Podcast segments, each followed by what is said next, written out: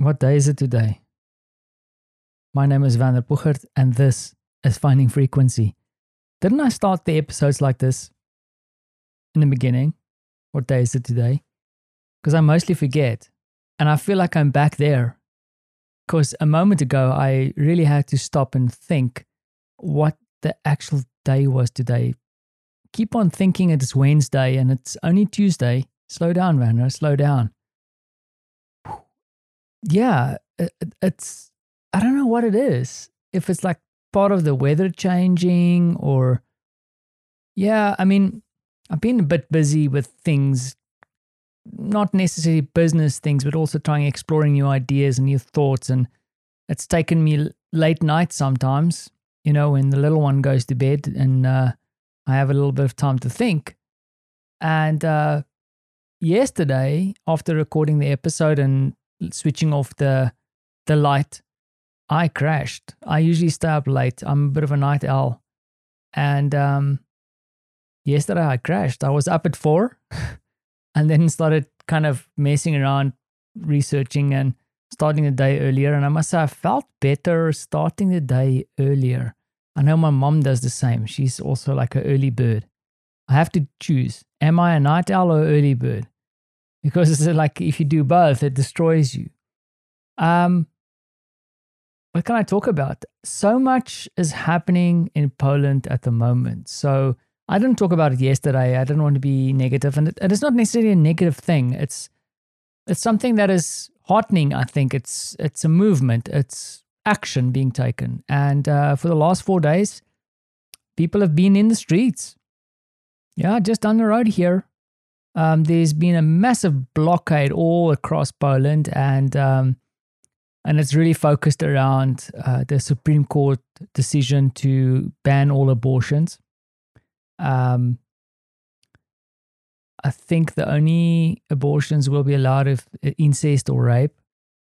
And um, yeah, like I've mentioned before, I, I'm not I, I am pro choice. I, I want everybody to be cool. I want everybody to have a fair chance. But I think at the end of the day, we don't need government to make decisions about those kind of things. And then I want to take a step further. I don't think we need men to make decisions about things that uh, involves women's bodies. We need to step away from that. It's not what we do. We also don't need people with funny uh, frocks to make decisions in that sense. Uh, we, we, we can get advice and guidance, but ultimately, we should be adult enough to make a decision. And sometimes we make bad decisions, I know that. But uh, we need to, uh, we need less government, people. Less government. I'm not saying lawlessness. I don't need someone to hold my hand. And perhaps we need someone to let go of our hands so that we can make the mistakes and become the adults we need to be. You know, adults who don't wear little red caps and make real decisions based on facts. Sorry, I just had to drop that in there. But um, yeah, we have to take responsibility for the things we do. Uh, we don't need. I don't need the government to make that decision, and unfortunately, the government is a big machine. We are all individuals. I really truly believe that. We are all special and unique. Blanket rules is not going to work for human beings. So that's my uh, opinion. And the thing is, I've said to Marta is that, you know, I, I want, I encourage people to have their beliefs and thoughts and whatever they want. Just don't impose it on me or on other people. Because, um, I mean, when I was living in South Africa, even now still, that influence, I could do whatever I wanted. I could have been a criminal. I could have been a fascist. I could have been whatever. Now, I know there's a lot of things that play into it, but ultimately, something that guided me on my path was the education, the culture, the life lessons and rules that my parents and discipline my parents instilled in me. Because for me, the same is true for Francie. I need to share with him as much as I can and guide him as much as I can. That's my job. And uh, if Francie wants to be pro life, then let it be it. And I, I don't necessarily think pro life means uh, that you're anti abortion, by the way, because whose life are we talking about? But, you know, if I raise Francie in the right way, I don't need a church or a government or anything to tell Francie or force Francie to do certain things. He should be doing things by choice. And I think that makes for a stronger community because we all share in things together, right? I'm not being forced because I don't know about you. I'm a bit of an asshole when I get forced to do things. I start kicking against it and I become a grumpy. I'm just not a good person in that situation. So, man, I've been going on about that. So yeah, so they were in the streets last night and uh, brought Warsaw and all the big cities to a standstill for four hours or more, I think, protesting that.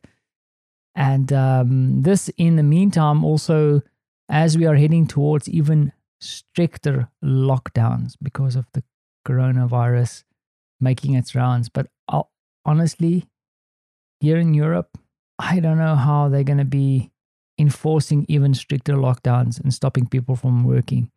Uh, we had protests here uh, a couple of days ago uh, against any stricter uh, restrictions on people. And I understand it. People need to make a living, people need to live, people need to earn money and go do what they need to do to look after their families. And if you don't offer alternatives, locking their door is not going to help. Even if I know that it's for our own safe safety, um, I think we need to think about things a little bit differently. There must be a different way to do this.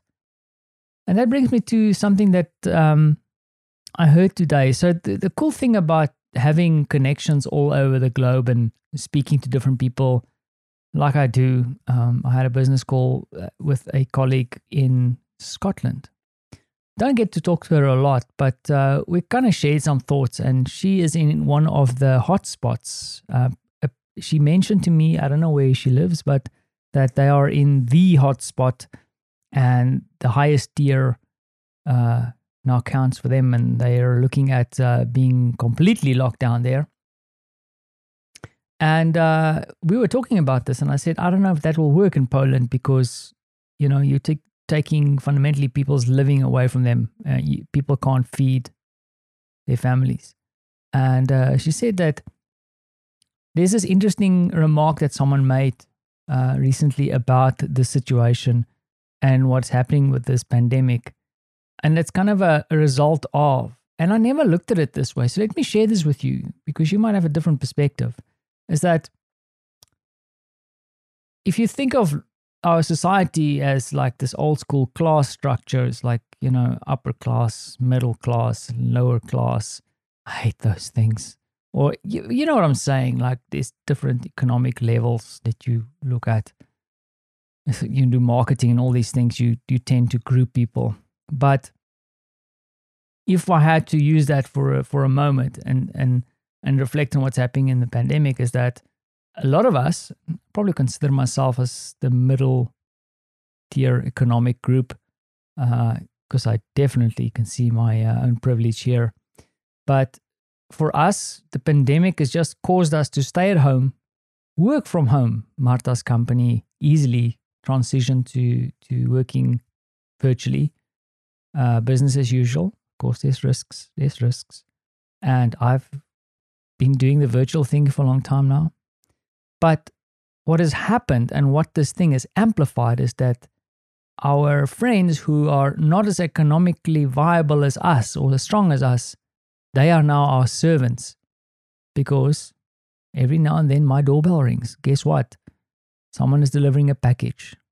Guess what? Someone is delivering some takeaway. Someone's delivering this, someone's doing that. I go to the shop and there's someone working behind the counter, essential. And uh, they are the lowest paid people. And yes, they are still li- making a living, and we should all be grateful for what we have. And to make a living in the first place. But if you if you strip that away for a moment and you just look at like Mr. Vander sitting in his home and ding dong, his servant arrives with a package because he's in that privileged position. Anyway, I'm saying that because we need to think about it and it's what we do about it, right? Where does this go from here? People are getting angry, people are getting frustrated, people are getting uh, depressed. So let's see uh, what happens next. But there's also stories of hope, story of stories of new opportunities, and uh, I've certainly had those cross my path even today. So, uh, bit of a reflection for this episode, and I hope that uh, this is something that you can also uh, respond to and think about. Love to hear your thoughts, or let's share some thoughts. Anyway, I need to go and run a virtual event, people. Yes, people. There's an audience awaiting some insights from a whole bunch of speakers. So this virtual thing has really uh, kept me busy. And I hope that you are getting some time to get out. I did today. I jumped on the longboard to quickly go to the post office, pick something up. Just that moment of getting out in nature and just getting a bit of fresh air. I hope you had this chance to do that too. It's a recharge for a little bit. Cool. Let's get busy. It's time to hit the keyboard. Thanks for listening.